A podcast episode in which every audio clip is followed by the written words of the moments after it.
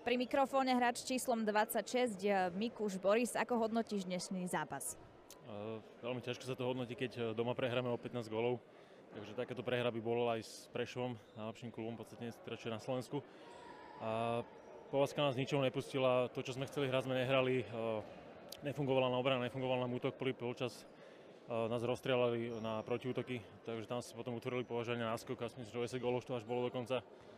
Takže potom už ten druhý polčas, nechcem povedať, že sa len dohrával, ale už to bolo úplne o ničom inom, už sa len kontrolovali hostia stav a polahky nás dneska zdolali, takže my sa musíme len poučiť z, toho, z tých všetkých chýb, ktoré sme dneska urobili a pevne verím, že sa od toho nejak odrazíme do tých ďalších zápasov a bude to lepšie.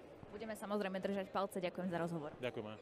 Pri mikrofóne tréner EŠKP Bratislava Baďura Dušan. Ako hodnotíš dnešný zápas? Asi sa to nebude hodnotiť ľahko. uh, ako ho hodnotím? No smutne, lebo ani by nešlo tak o prehru, ale o akú prehru.